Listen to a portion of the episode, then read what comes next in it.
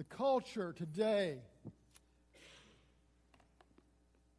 thinks so wrongly about Jesus Christ. The culture has diminished the, the, the, the power of the cross, the purpose of the cross, and it has certainly discredited Jesus Christ as God.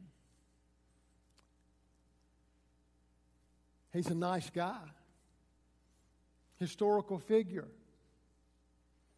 great teacher, good example of how we should treat one another. But that's it. And that's the end of the story for, for most people. You see, this is our culture today. But what if you're wrong? And that person that you um, maybe have in your family, you work with, you go to school with, or, or you, you, you hang out with, and they talk about these things. And say, you know, he was just a really good guy. What if they're wrong? I want to talk about that. What if you're wrong about Jesus? And all the thinking you do and all the way we live life and the people around us that we know how they live life, what if you're wrong about Jesus? Here's what I know eternity is too long to be wrong. Here's the one thing you need to get right and make sure you're right because eternity is too long to be wrong. Uh, the first thing I want to share with you is this a sincere commitment to the wrong belief system will not end right. Somewhere in our culture, we seem to value the act and attitude of sincerity. If you're sincere enough, it's true. If you're sincere enough, it works out. You just need to be sincere in what you believe in. And as long as you believe in something with sincerity, it surely should work for you. A sincere commitment to the wrong belief system doesn't end right. I mean, you realize how foolish that thinking is? If I sincerely believe that I can stand in front of a bus and it won't hurt me, sincerity is no longer the issue. Physics takes over. And I'm hit by a bus, and I promise you it hurts. And my sincerity belief that it won't doesn't change the fact that it is. We have this thing of, well, if I'm sincere, it works out according to my ability to be sincere. So here's what I know there's a system that accepts Jesus as just a good guy, a great teacher, prophet, a historical reality, but rejects him as God in the flesh. And that's just not going to end well. In the Gospel of John, chapter 3, verse 1, there's a guy named Nicodemus who shows up at night. And here's what it says There was a man named Nicodemus, a Jewish religious leader. Now, Judaism was the, was the religion of, I mean, that was it. That was, the, that was the, the faith that honored the God of the Old Testament, the God of the prophets, uh, the great I am. And, and they, it, they treasured the law. Plus, they added some. They wanted to make sure they got it right. So they made it harder. And so he said he was a Jewish religious leader who was a Pharisee. Man, he was the, he was one of the main guys. He was the guy that, that seemed to know all the answers and did everything right. He had Bible verses on his clothing. And he come, look at the next verse. After dark one evening, he came after dark because he didn't want to be seen. Because Jesus, there was a lot of skepticism about Jesus and a lot of controversy about Jesus. And he came one evening, he came to speak with Jesus, saying, Rabbi, meaning teacher. He said, We all know that God has sent you to teach us. Now, Pay attention to what he's saying. Listen very carefully. He said, Hey, I know that you're a, we've all agreed you're a pretty good teacher, man. You're, you're different from the other guys we've been hearing. When you talk about Scripture, it, it's powerful. You have, we know you're a teacher, good teacher, saying good stuff. And, we know that God has sent you to teach us. And your miraculous signs are evidence that God is with you. And God's uh, definitely, He's on your life, man. We see there's something different about you. Nicodemus did not have a clue what was really different. He didn't have an understanding of that. He just said, Hey, you're a good guy, great teacher. Third verse. Jesus replied, I tell you the truth. Oh, there's that word, truth. Unless you are born again, you cannot see the kingdom of God. Now, here, Jesus did something pretty miraculous. He read his mind. He knew where the next question was. He knew what Nicodemus was trying to get to. And he just cut him off and said, Look, I know what you're thinking. You won't know, am I to go, am I to see the kingdom of God? Am I to go to heaven? And he said, Let me tell you, unless you're born again, no, you're not. Isn't it amazing how simple Jesus was? hey, in one sense, no, you're not. If you are not born again. Nicodemus was confused by that, saying, I'm an old man, I can't be born again. Well, you can be born of the Spirit, Nicodemus. One is there's a birth of flesh, the second birth is birth of spirit. So I, I want you to understand you got to be born of the Spirit. Nicodemus left that day struggling with what he heard, still uncertain, believing he's a good teacher. I think he's a great teacher. But if that's all you believe about Jesus, you've missed the truth. See, in our culture today, we're, we studies now say that over 22% of our population in America is atheistic, meaning they don't believe there's a God, not a God. A little over 22%. That means you're left with a little over 77% that believe something about God or gods, a religious culture, if you will. Very religious, meaning eh, we're spiritual people. We believe there's some kind of uh, being out there, some kind of identity or some kind of deity. Some believe everything is God and God is everything. Some believe there's more than one God. Some believe we become gods. There's a lot of difference out there. But it's all under the umbrella of religion. Incidentally, 70%, 77% of our population is not Christian. If we were, it would be a different world. But we are religious. And there's all kind of thoughts about this person, Jesus, but what if you're wrong? And friends you know, or the people you know, the people in your family, what if they're wrong? As they say things about minimizing who he is. Religion is a performance based mindset based on hoping to find favor with God by keeping rules and rituals, minimizing or ignoring the cross and the deity of Christ. We can name them.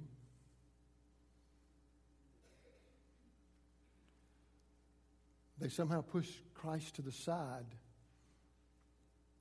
and prefer their own system of performance or behavior or ideology or philosophy. Legalism, mysticism, denominationalism. Oh. Islam, Judaism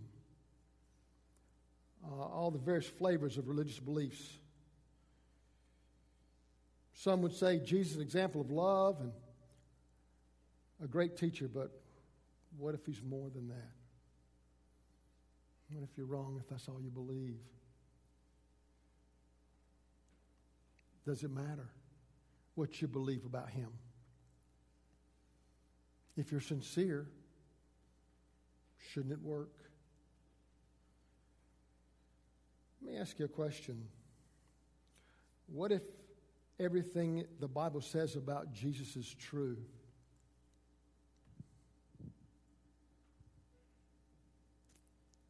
What do you have to lose if you're wrong?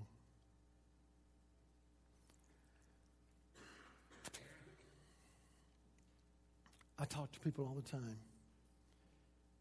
And I hear them explain why they believe what they believe and and why they somehow don't really agree with me about Jesus or the cross. And they have their reasons, and some are very sincere, and some are very committed to what they believe. But if you're wrong about Jesus, where does that leave you? What's left if you're wrong about him? Revelation chapter 20, verse 11 says this. I saw a great white throne, and the one sitting on it, the earth and the sky fled from his presence, but they found no place to hide. There's, this is talking about the judge who sits on the throne. He's there to, to uh, call for accountability, if you will, to settle the books. The person here described is none other than Jesus Christ, the one who sits in his proper place, the exalted one, the King of kings, the Lord of lords who's come to make everything right in his second coming, to establish a new kingdom and a new way of doing life. And he sits on his throne. And there's a great group of people in front of him, and they can't hide from him. Verse 12 I saw the dead, both great and small, standing before God's throne. The, the, the, and the books were open, including the book of life, and the dead were judged according to what they had done as recorded in the books. Let me tell you about this group of people. It's all kinds of people. It's very bad people, it's very mean people, it's very good people, it's very nice people. It's all kind of people from all kind of religions and all kind of denominations that are there.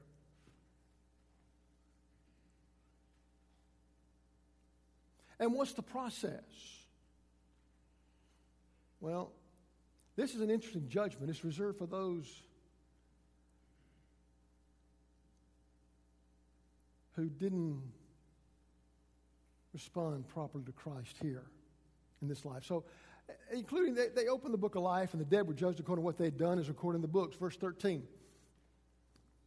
The sea gave up its dead, and death and the grave gave up their dead, and all were judged according to their deeds. They say, There you go, Pastor. I told you, I knew if we just do the right stuff, we're going to make it. He's going to judge us by our works. See, I, uh, people think this. I think if I work at doing more good things than bad things, I'm in. He's going to say, You were pretty good. I think you just did outstanding.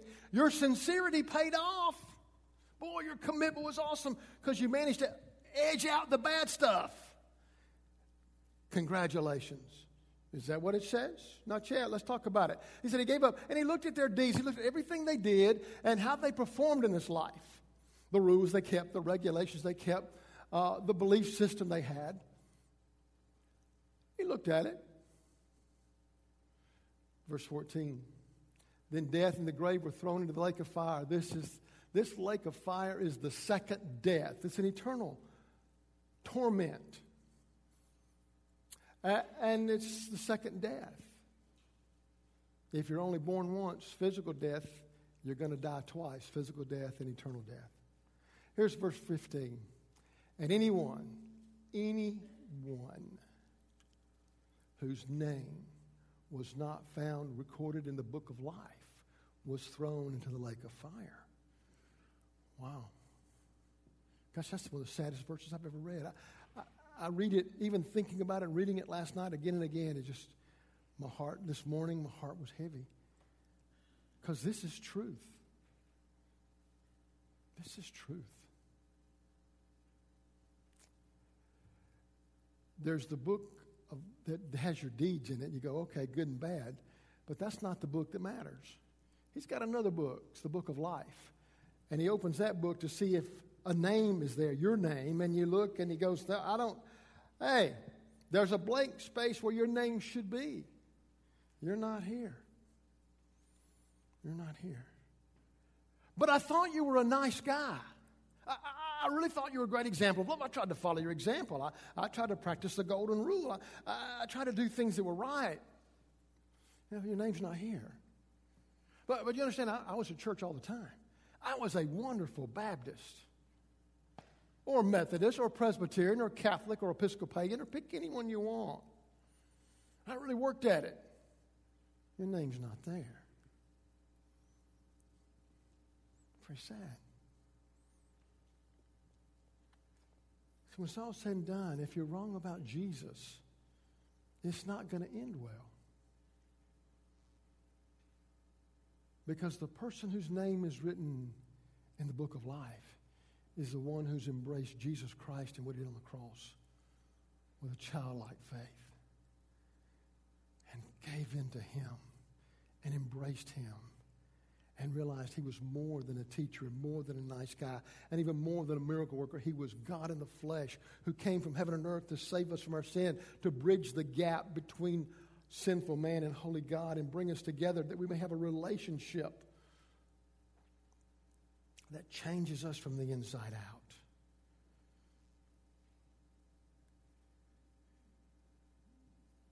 The second thing, a surrendered commitment to Jesus Christ and his finished work on the cross is the right beginning to a perfect ending. Sincerity can only take you so far, but again, get, can't, get you, can't get you past the book of accounting. And there we are. John 3.16, the further part of the conversation with Nicodemus. For God so loved the world so much that he gave his one and only Son, not one of many sons, but one of a kind only Son, meaning God in the flesh, so that everyone who believes in him will not perish but have eternal life. Believes in what he did. He came and died on a cross, rose from the grave. We believe that he is who he says he is, and his work accomplished what he said would accomplish. We don't believe he's a good teacher. That's not enough. He was a good teacher. He's a great teacher, perfect teacher. A great example, a perfect example of how we love one another. But that's not enough. You have to go further. You embrace him for who he is God in the flesh that died for us that we may live forever with him. Nicodemus didn't get it that day, but he finally got it. After the crucifixion, he understood what John 3:16 meant. He remembered that conversation. And he came forward and publicly said, I, I, want to, I want the body. I want to be identified with this man.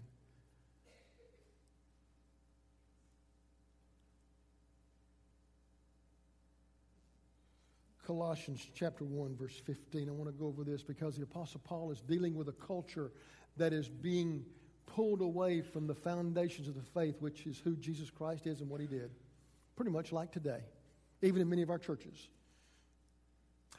He says, guys, you're being torn away from truth. You're, you're, you're beginning to be pulled away from the finished work of the cross, and you're beginning to add stuff to it. You're thinking differently about flesh and matter and evil and good, and that's a whole other sermon about Gnosticism, but he says, You're beginning to think so wrong, and you're diminishing the work of the cross, and you're beginning to dismiss the deity of Christ to where you're not moving in the right direction.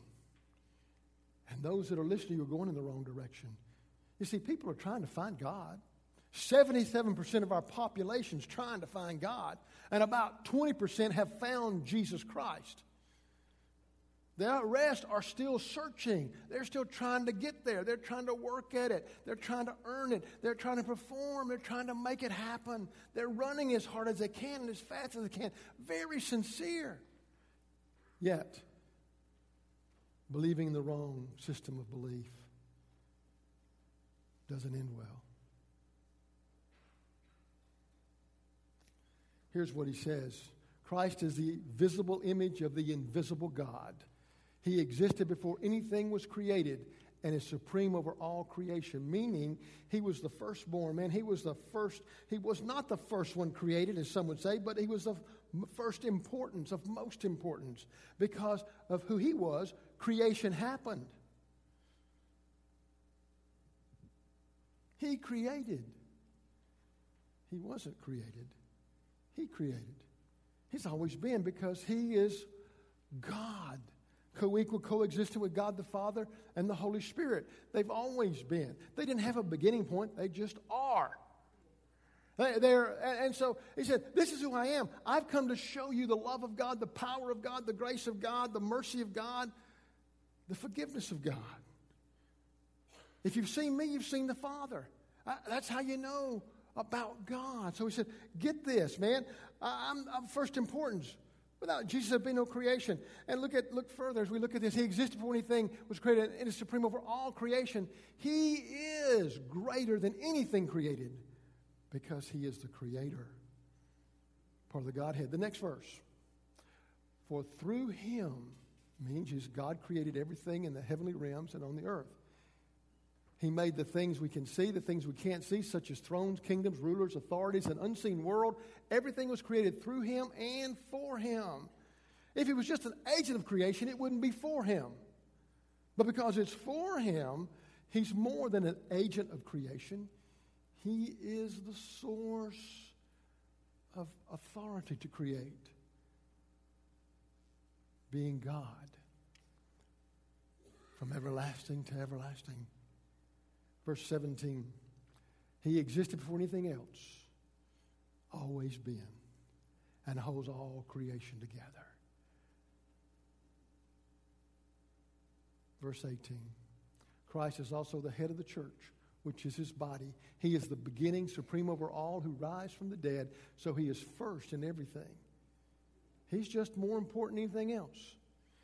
He's more than a good teacher, he's more than a great example.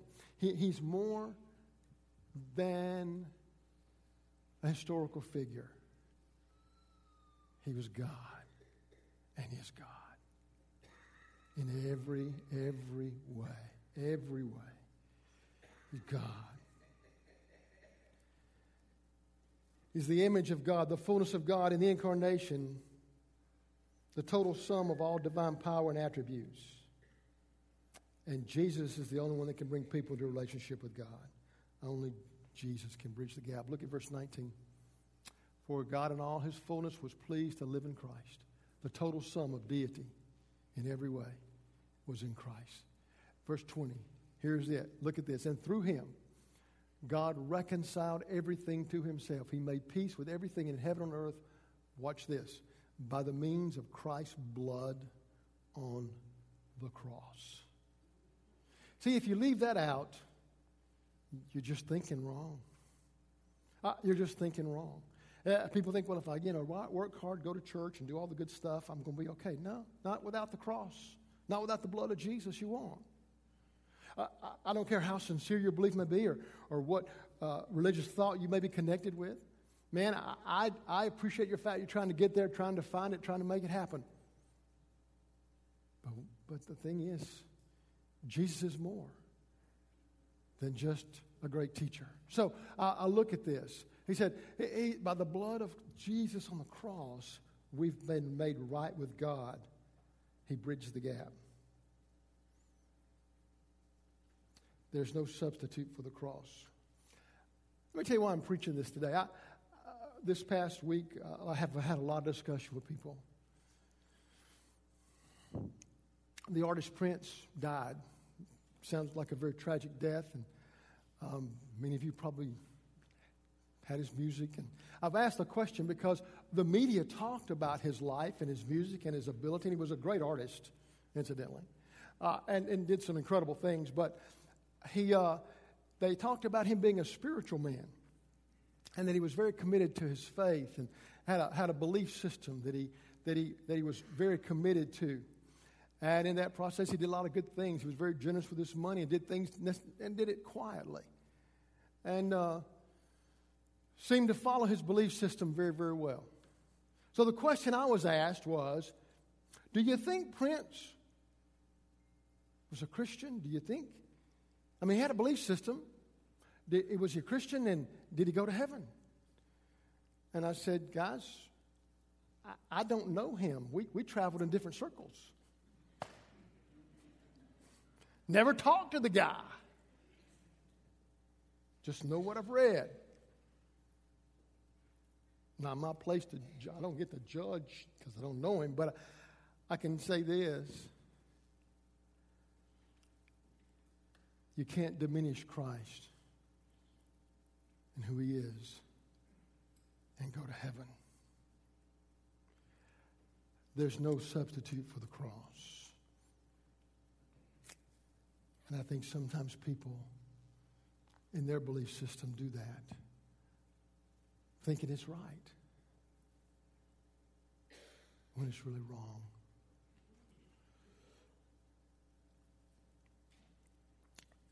The song that you saw at the beginning by Nicole Nordeman, a good song, basically talks about if you're right, but what happens if you're really wrong? If there's more to Jesus than just being a good teacher, historical figure. What if you're wrong? What if you miss out on really knowing Him as Savior and Lord? That'd be tragic. Prince really loved that song. So much so that he recorded it and sang it.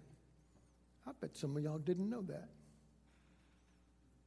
He actually recorded some religious stuff, and, but this is one he just wanted to do. But here's what he did there's, a, there's one word he changed in the song to justify his belief system. The words that say, and it says this they say the truth will only make a fool of you. The truth. Now, let me tell you the, the original version by Nicole Nordeman. They say the cross will only make a fool of you. To believe in the cross is a foolish thing from the world's viewpoint and from a religious viewpoint. In his belief system, he did not value the cross. He substituted truth that made it work for him.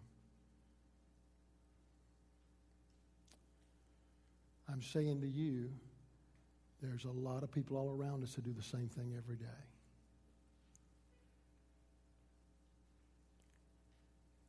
And he turns too long to be wrong. Maybe you're one of them. You valued your denomination or your work or your morality, never really truly valuing the cross and never embracing what Jesus did for you. Never taking the leap of faith to fall in his arms of love. Never having that moment of surrender to who he is and wrapping yourself around him who died on the cross for you